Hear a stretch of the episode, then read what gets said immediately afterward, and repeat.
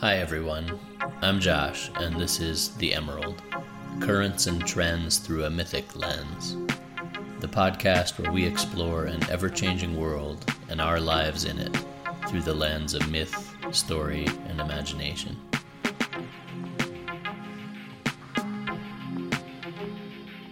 The Emerald. All that's happening on this green jewel in space.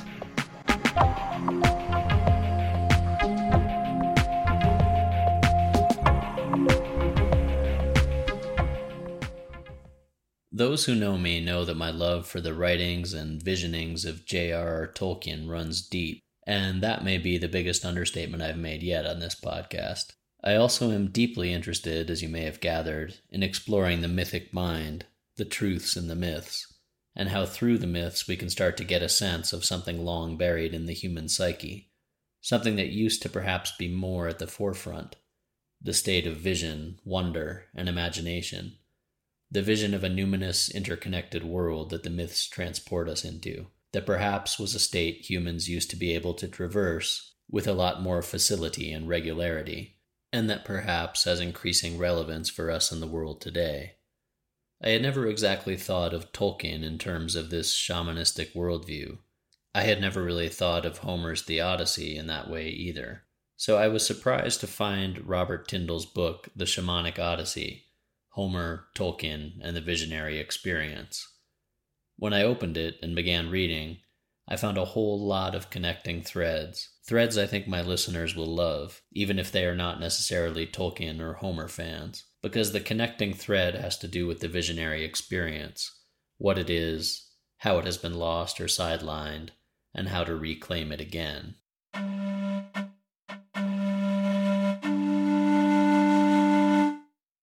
Robert Tindall is a professor of English, a writer, and a classical guitarist.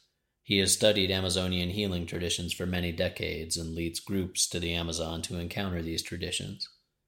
He's the author of The Shamanic Odyssey, The Jaguar That Roams the Mind, and Sacred Soil, Biochar and the Regeneration of Earth, about the meticulous pre Columbian cultivation of the Amazon basin. In the Shamanic Odyssey, Tindall speaks of a once universal mode of consciousness, in which reality is understood to be pervaded and structured by powerful numinous forces and presences that are rendered to the human imagination as the divinized figures and narratives of myth.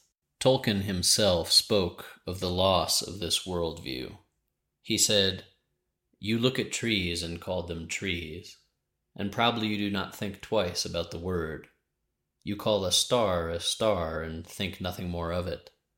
But you must remember that these words, tree, star, were, in their original forms, names given to these objects by people with very different views from yours. To you, a tree is simply a vegetable organism, and a star simply a ball of inanimate matter moving along a mathematical course. But the first men to talk of trees and stars saw things very differently. To them, the world was alive with mythological beings. They saw the stars as living silver, bursting into flame in answer to the eternal music. They saw the sky as a jeweled tent and the earth as the womb whence all living things have come. To them, the whole of creation was myth woven and elf patterned. Today on the Emerald, Homer, Tolkien, and the heart of the visionary experience a conversation with Robert Tindall.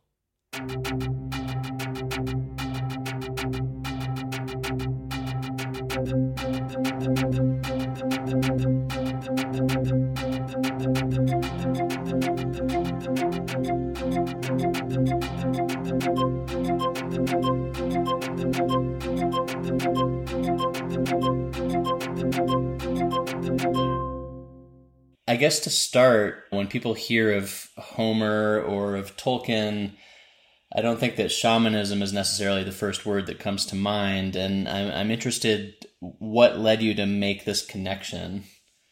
Because I view shamanism as a kind of subset of a larger worldview or model of reality, and that's just sort of the animistic worldview.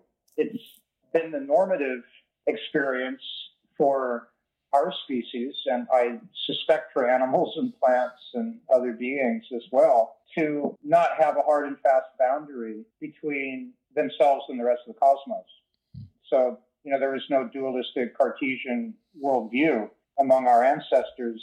And for them, it's clear they had a healthy sense of self but they didn't have a fixation on being just human. You know, we have a way of dismissing the animistic worldview as a projection of internal human characteristics onto a dead mechanical cosmos.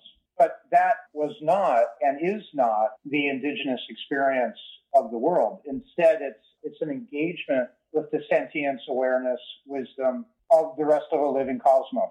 And it's just as pragmatic it's just as simple and direct as looking at a red light before we cross the street, speaking on our cell phone, turning on the ignition of our car. It, it's very empirically based.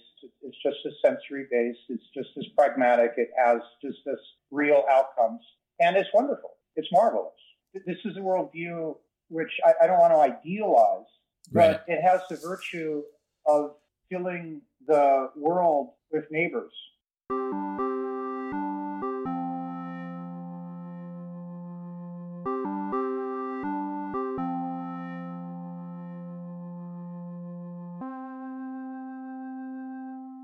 It has an empathetic quality to it. Absolutely.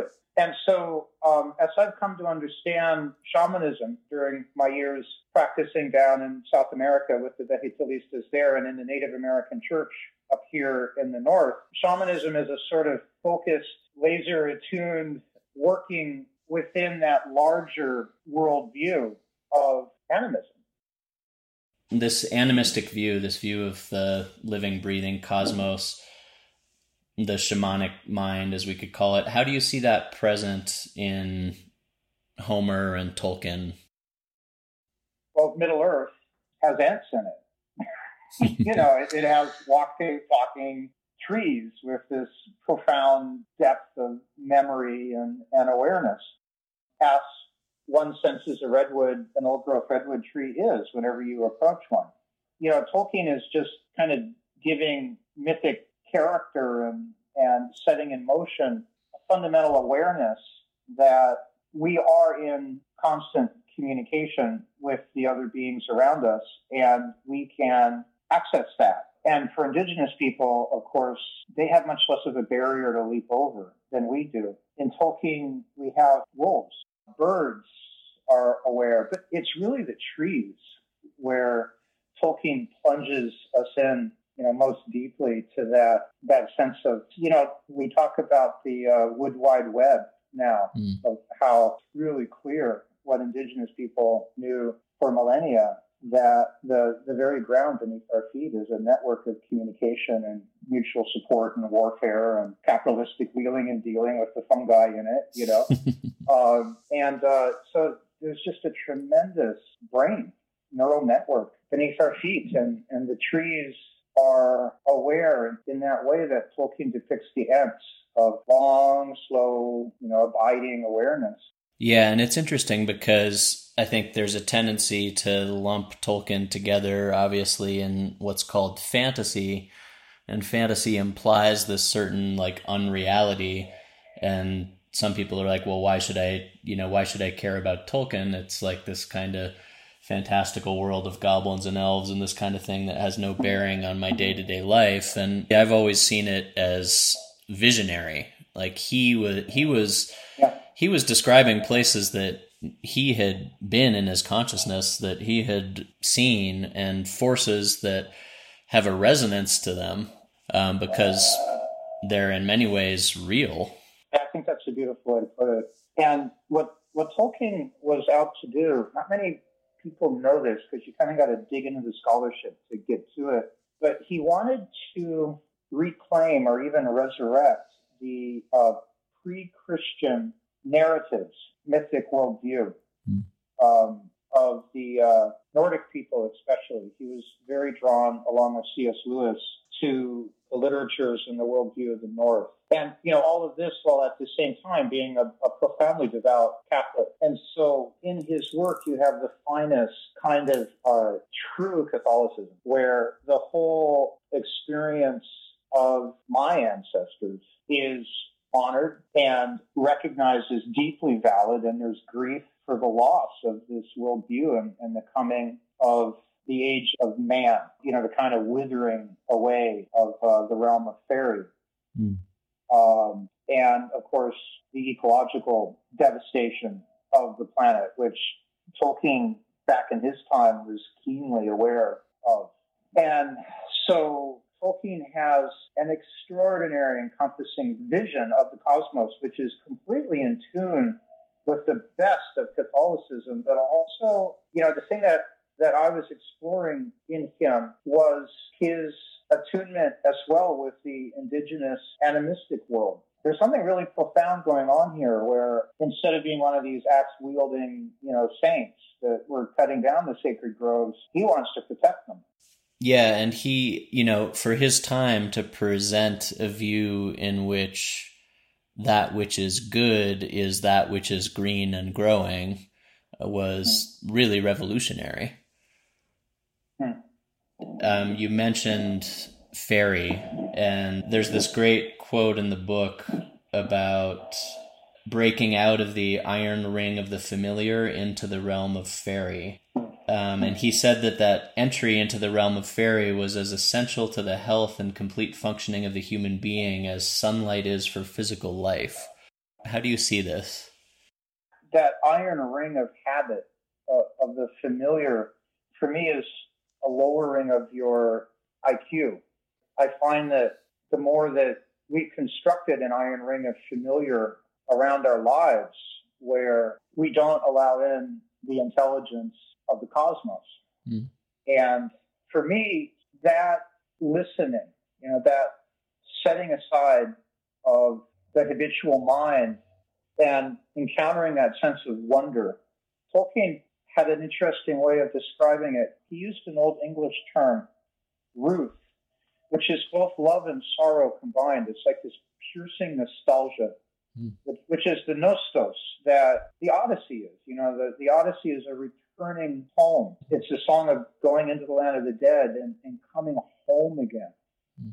And for Tolkien, the whole experience of fairy, of that enrapturing beauty at the heart of things that we need so profoundly to grow. It's the nutrients of the soil, of the psyche. For me, I atrophy without it, which is why I practice meditation and why I've been an apprentice in these plant medicine traditions for so many years now because we need fairy. You know, we need to be able to adapt.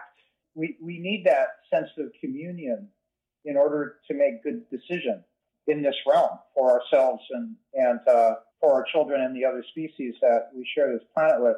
So, you know, I think that beyond that primal need for wonder, you know, Tolkien said that there were two uh, fundamental human desires that fantasy fulfilled. And I do think when he talked about fantasy, he was speaking of not just a literature, but also a state of consciousness and mm-hmm. experience mm-hmm. as well. You know, there you can't really disentangle them in Tolkien.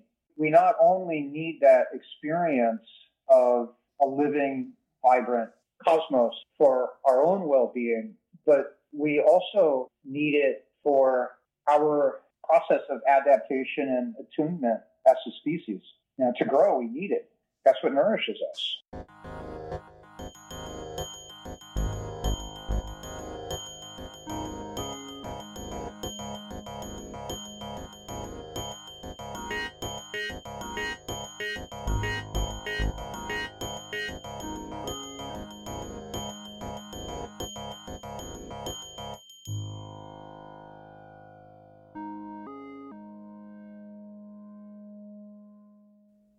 I want to read a couple of quotes from Tolkien on fairy. The realm of fairy story is wide and deep and high and filled with many things. All manner of beasts and birds are found there, shoreless seas and stars uncounted, beauty that is an enchantment and an ever present peril. Both joy and sorrow is sharp as swords.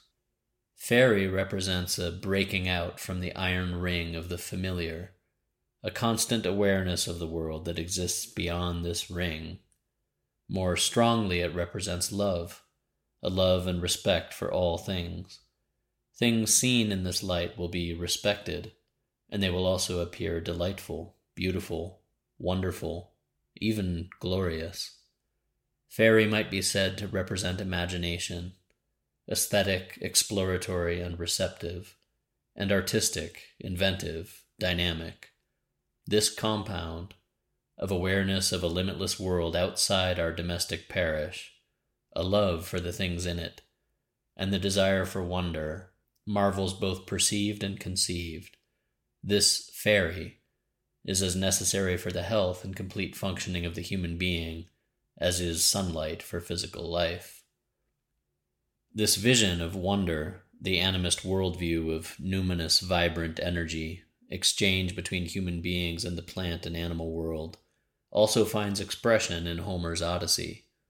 We moved on to talk about the Odyssey, and how, in Tindall's view, Odysseus acts as a bridge between the old shamanic traditions of the Mediterranean and the coming modernity of Greek civilization, and one story in particular which encapsulates the point of separation between the ancient and modern mind.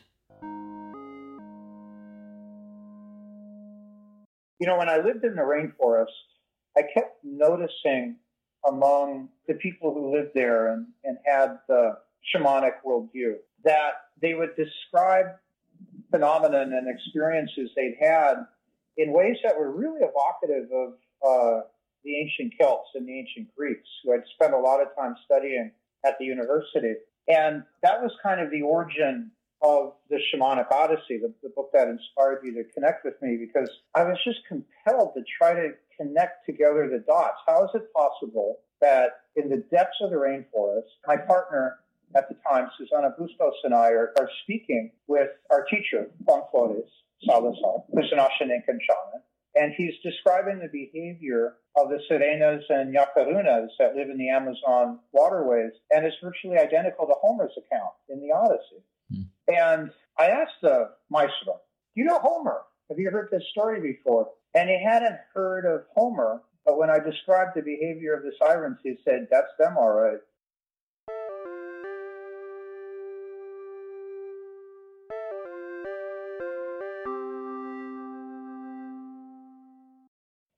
And that and other really uncanny parallels in the Odyssey uh, having to do with plant sentience. The Odyssey became like my personal archaeological site. I just got fascinated with it and began digging in. And there is a lot of scholarship that's like Walter Burkert in particular that is fascinating to read. And, and when you are able now to um, work with a lot of the ethnology and anthropology and you know better understanding of shamanism that we now have and focus on the odyssey you see that of course homer didn't invent this material. We don't even know if homer even existed as an individual. What he was was a transmitter of ancient tradition. The odyssey is extraordinarily interesting because it is going so deep into the Mediterranean bardic tradition that at a certain point it touches the Paleolithic cave floor. Mm-hmm. We're we're in the realm of the master of animals, and mm-hmm. we're also, I think, encountering the opium goddess of, of the Cretans in the character of Circe. But what really, really got my attention was the encounter between the Cyclops Polyphemus and Odysseus, and how that encounter seemed to carry that, that same message, that same myth of the break with the original or the indigenous mind that other native indigenous prophecies and teachings have also talked about. What I ended up feeling on reading the encounter between Odysseus and the Cyclops is it's been misread largely down through the centuries because there's been a predisposition to view Polyphemus as this great lumbering brute, just as Odysseus does, and not to question what's Odysseus's worldview. He's a colonizing, conquering conquistador, essentially. He's a, a resource scout, and he's, while one foot of Odysseus is very much in the shamanic world. He's a master at dealing with spirits and negotiating with them. His other foot is right in the, the emerging individual pursuit of gain, trickery kind of world that the Greeks were birthing. And so when you make this account of how Odysseus, like Westerners have been for hundreds of years now, his disposition to view the Cyclops and his people as uh, primitive brutes, then you know you begin to be able to, to see through that layer and to get to what Polyphemus is actually trying to say to Odysseus.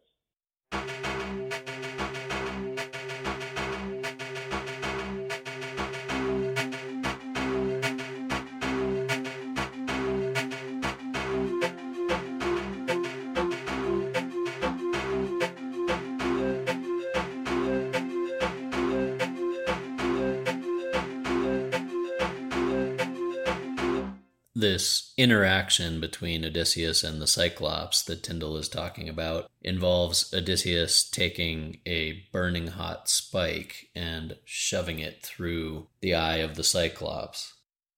When he's blinded by Odysseus with his trickery, Polyphemus invites Odysseus to come back to shore and heal his eye. And if he does that, he will bless Odysseus' journey home. And where the scholarship has gone wrong, in my opinion, is they've seen that as just a transparent ploy of the Cyclops to bash Odysseus' brains out when he comes to shore. But there's no reason to think that. He's, he's sincere. And if, you know, we understand these ancient Mediterranean materials, which I think some of them are as old as the cave paintings. Yeah.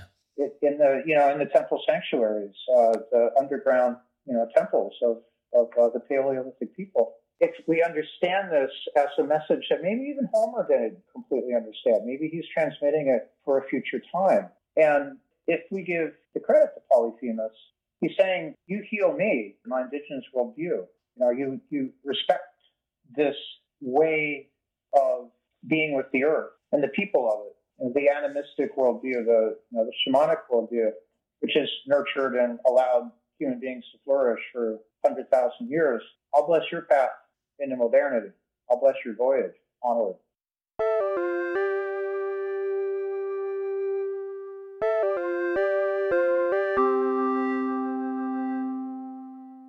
But it's no longer about the individual Cyclops and the individual Odysseus. It's about Odysseus as a, uh, a representative of all of emerging modern humanity and Polyphemus as a representative all the indigenous people that are going to bear the brunt of that. And the opportunity for the blessing is lost because Odysseus just cries back a curse at uh, at Polyphemus and and uh, says, "I'd rather see you in the depths of Hades and come to shore to heal your eye."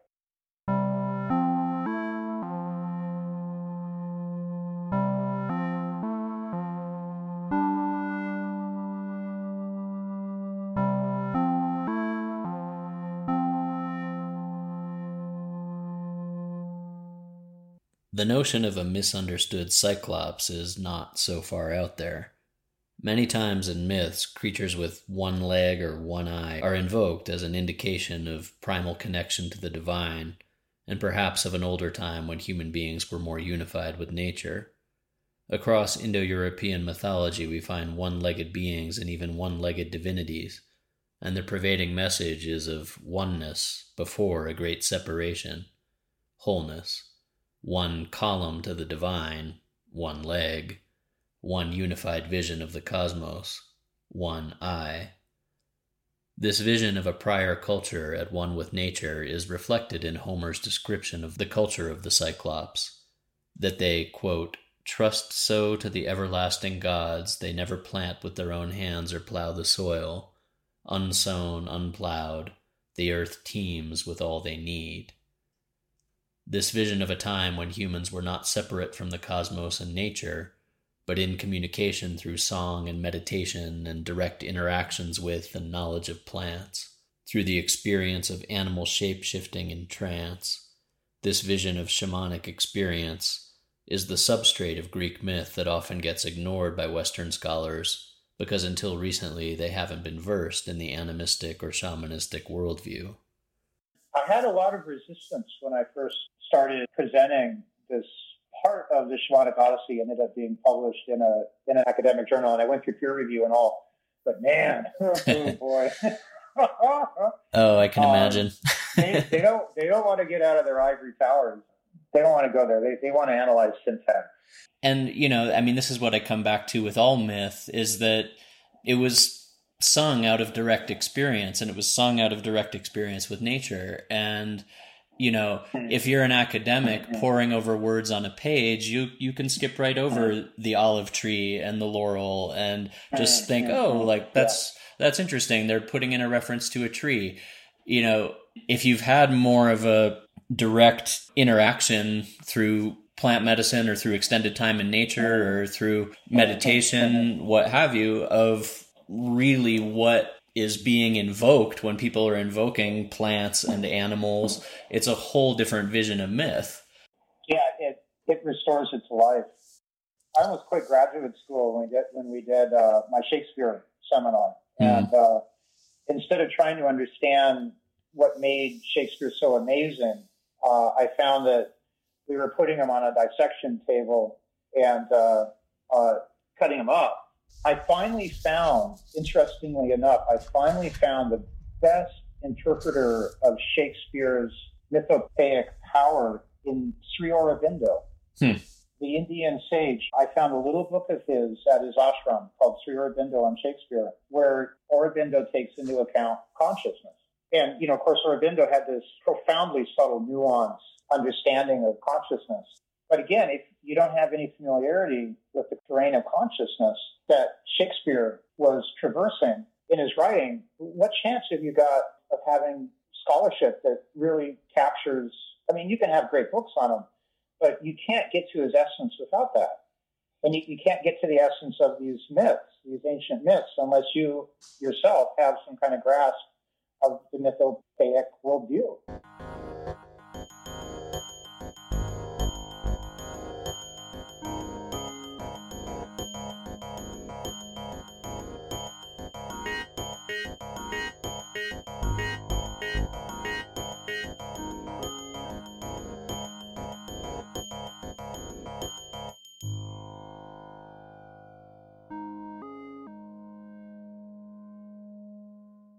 We're getting at something here about the power of oral tradition. Shakespeare's writing was a shell for what was meant to be performed. The Odyssey was sung. Tolkien is chock full of songs. I asked Tindall about song. In, in the book, you talk about the power of song to to presence and to transport and I mean, obviously, you speak of your experience in the Vegetalista traditions. What is this power of song? What my elders have demonstrated for me, explained, and and uh, what I've experienced is there's a distinction that exists in permeable consciousness. And a good example is when we look at the art from, say, the Paleolithic period or if you were to go into the temple at Chavin-les-Lampares and enter the labyrinth and go in and behold the Waka, the um, sacred being, which is like this carved figure that's still in place at the heart of that ancient temple in the Andes. When you behold this art or you hear this song, when you're in a permeable state of consciousness, in, in other words, you're not here and it's out there. There's no subject and object division when you have experience of this kind of, I'll just call it art, what you're encountering is a living being. I, I can't explain it. What I've learned from my teachers is that in sacred song, it's something like Frodo experiences in the halls of Elrond. When he hears the song, which is being sung there uh, in praise of the Pure Land beyond the ocean, he's transported there. It, it's not that it's a representation of something else. It, it's not like the artist who puts the easel down in front of him, looks at his canvas and says, I will represent this flower upon this canvas and it'll be pretty or profound or whatever. It's not that. it is the it is the spirit of the flower. It's the intelligence. It's the being and the aliveness, the consciousness of this being, which the song is at the same time.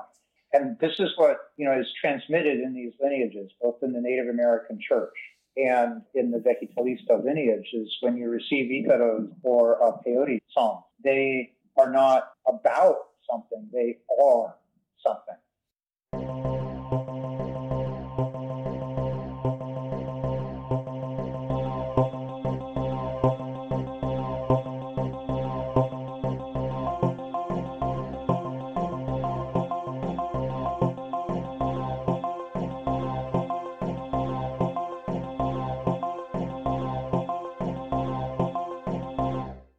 Here's the passage from Tolkien Tindall was referring to, in which Frodo encounters the power of elvish song. Quote, At first, the beauty of the melodies and of the interwoven words in elven tongues, even though he understood them little, held him in a spell.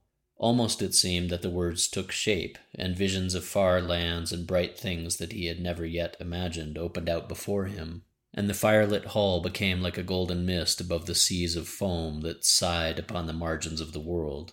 Then the enchantment became more and more dreamlike, until he felt that an endless river of swelling gold and silver was flowing over him, too multitudinous for its pattern to be comprehended. It became part of the throbbing air about him, and it drenched and drowned him. Swiftly he sank under its shining weight into a deep realm of sleep.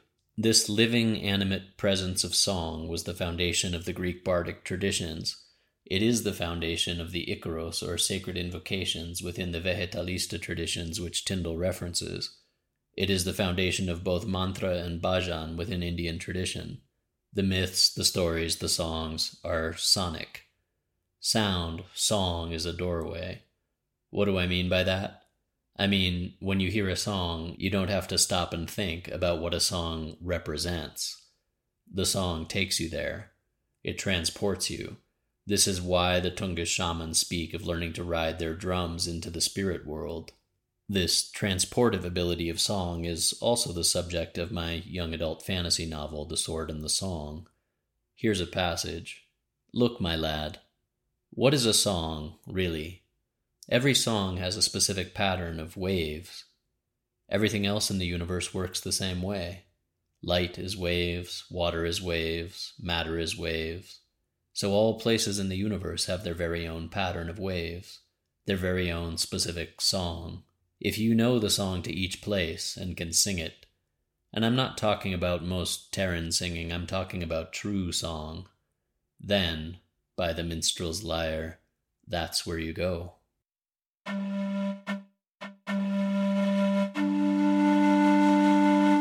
Yes, I'm I'm smiling to myself because for me what you're talking about is, is the heart of it all. You know, in like the the tantric traditions, the the mantra, the the sonic invocation isn't about the deity, it is the deity the the yantra, the the sacred diagram is not representing the deity, it is the deity. And you know, I think like what you're saying, I mean this goes right back to the caves where you know those paintings aren't um, representational they're direct energetic mm-hmm. transmissions yeah if you want to hear a lovely account about a scientist you know, who's, who's uh, of course, you know, deeply predisposed to the so-called objective worldview.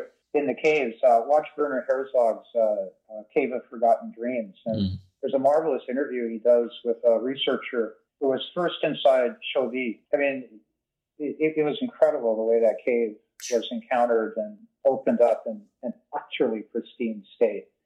And he had to cease going down into the caves for a while because his dreams of uh, the lions that he was seeing on the cave walls were becoming so powerful that he he had to get some distance in order to digest and, and absorb it. And when Herzog questioned him about the nature of the dreams, the fellow said, no, it was the lions.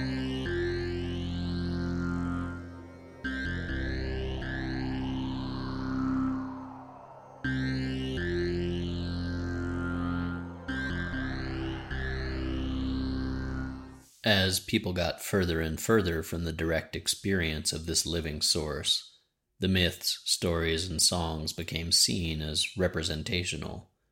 The animistic heart got further away and harder to grasp. We talked about this in relation to Zen Buddhism, which Tindall practiced for many years.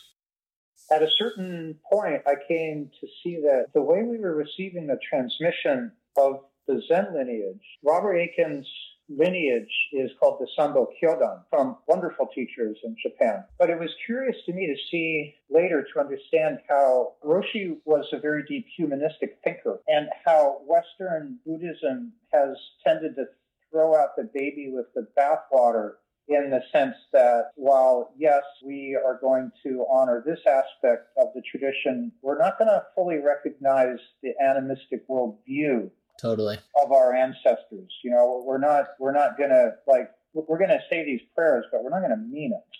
I mean, it's interesting because in Zen, in in the stories and in the koans, there's such an animistic view, and oh, it, God, yeah. it's so present. It's funny that you say that because I was actually just I'm doing an, an episode on consciousness and you know what's the quote unquote real state of consciousness and how what we call normal waking consciousness, you know, Paleolithic people might not have even recognized as normal waking consciousness. And in doing so, I was reading the Zen koan, uh, Sei and Her Soul Are Separated, which is really a story about the, the dream state and the vision state. That aspect of it doesn't get emphasized in the modern Western commentary. Or like Hyakujo's fox, too. You know, the animal transformation that's going on in that. Hyakujo's Fox is a wonderful story in which a monk is asked by his teacher if the enlightened person is above the cycle of death and rebirth. Of course, enlightenment is meant to be beyond cause and effect, so naturally Hyakujo answers the enlightened person is beyond death and rebirth. And for this answer, he's transformed into a fox and made to live as a fox for many lifetimes. Is it a sentence or is it a gift? The fox body, with its keen senses and bristling whiskers, may have lessons for us in terms of elevated consciousness.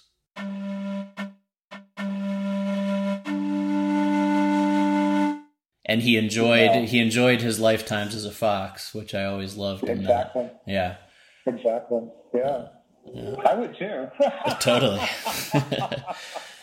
Speaking of animal transformation, you talk about in the book the the 20,000 year history of imagery of of human beings transforming into animals and specifically into felines or lions. And there's such a strong tradition of this in cultures around the world. Uh, what do you make of this this experience which seems to be very fundamental to human societies everywhere this experience of the transformation into an animal? Yeah i should add um, that uh, i've been spending a lot of time with norse materials lately, Icelandic sagas and, and um, other works. And they took animal transformation very seriously as well. Hamramr uh, was the skin changer, the one who could put on the pelt of the wolf and become the wolf. And they distinguished between those who could do it voluntarily and involuntarily. And it was just part of their worldview. Yeah, hmm. I mean, you go into these Icelandic accounts and don't mention it like going out and buying a bagel. Just, you know, like you know, you know, oh yeah, and by the way, he was a skin changer. Yeah, and uh, okay. So it's been with us. It seems from the beginning. We want to commune, like Tolkien said. There are two primal desires that human beings have: to commune with other beings and to see into the depths of time and space.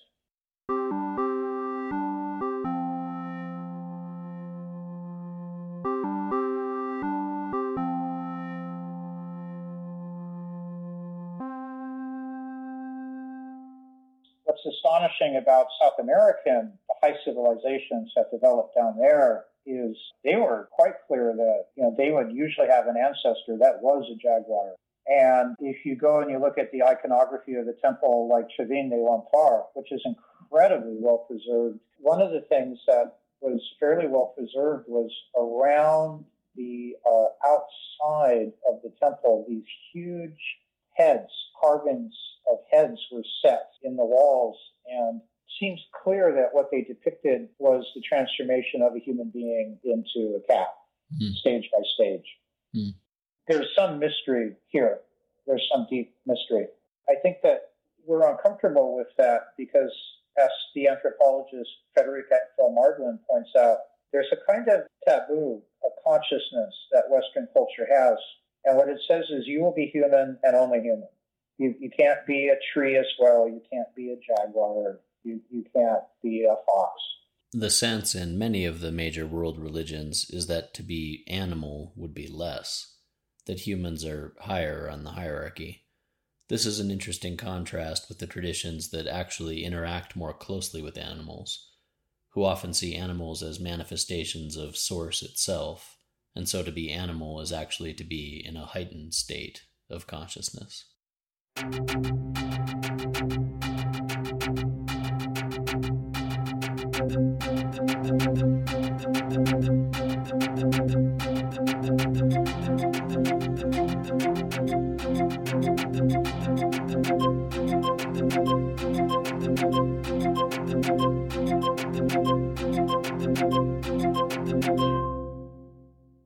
you can probably tell, I could have talked to this guy for quite a long time. I mean, how often do I get to talk about Paleolithic cave art, animal transformation, Zen koans, plant medicine, Tolkien, bardic Indo European traditions, the transportive power of song in the course of one conversation? But there's one final thing I wanted to hear about from Tindall how this imaginative vision, this animate view of the cosmos, can help a world that is facing massive issues. I'm reading a great book called Underland right now by Robert Macfarlane. And at a certain point, he says, uh, now that we've chosen the end time, you know, now that we're officially on it, it, it seems like as a, as a civilization, we've said, now we prefer to commit suicide. Mm. No, thank you. We'll die. And I know there are all kinds of counter arguments to that, and, and they're valid, but it feels like we're entering into a new myth. And I'm filled with grief. Mm. I'm I'm working very hard to create a sanctuary in Mendocino where my daughter can be safe and other beings, uh, including the trees that are there, the soil, the water, the animals can be safe. And you know we're we're going to face a lot of new disease, a lot of fire, rising water, collapse of infrastructures in the next hundred years. And you know, I I feel like through all of this, we need to walk with open eyes instead of throwing in the towel.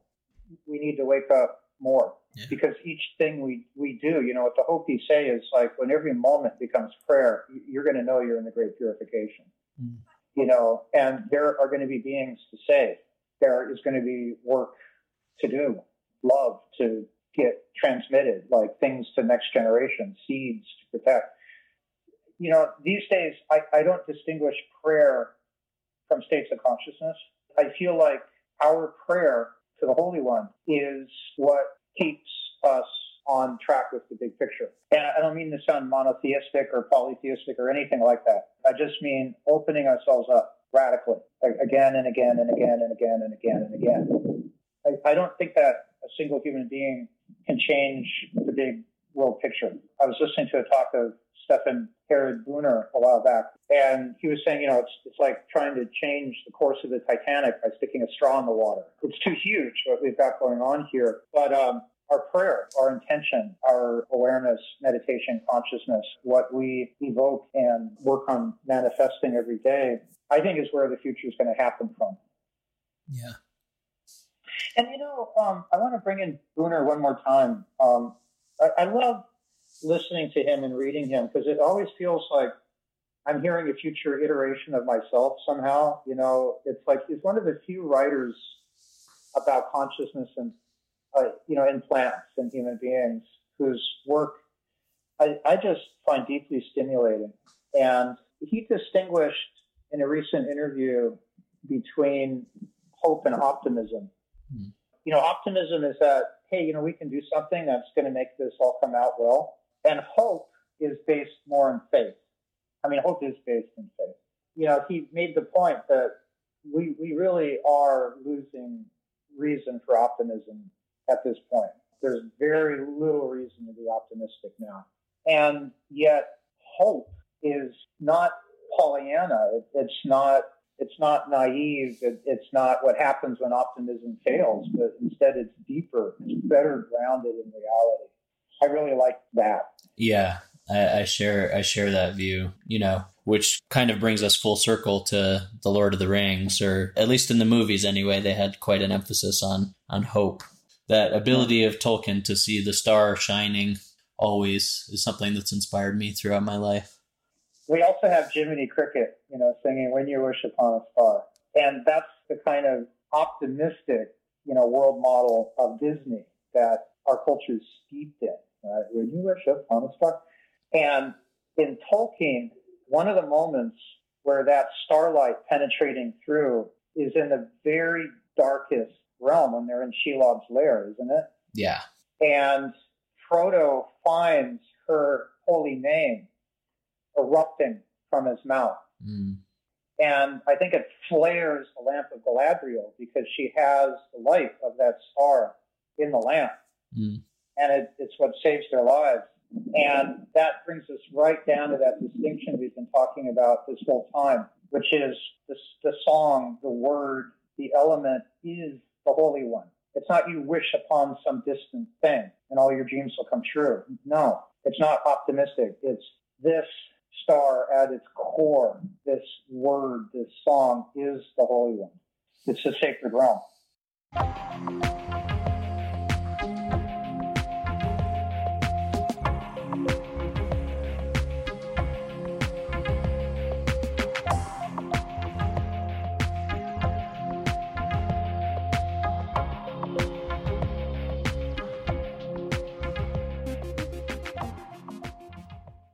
This episode contains references to several books, movies, articles, classics. Underland by Robert Macfarlane, Cave of Forgotten Dreams, the phenomenal documentary by Werner Herzog, The Odyssey, of course, and Tindall recommends the Robert Fagles translation. J.R.R. Tolkien, on fairy stories, Smith of Wootton Major, and of course, Lord of the Rings. Stephen Harrod Buhner, author of over 23 books, and the Zen koans Hyakujo's Fox and Sei and Her Soul are separated, which can be found in Zen comments on the Mumonkan. And I almost forgot The Sword and the Song, a young adult fantasy novel you've never read because it hasn't been published yet. If you liked what you heard today, please consider becoming a patron. You can find out more at patreon.com slash the emerald podcast that's Patreon, P A T R E O N dot com slash the Emerald Podcast.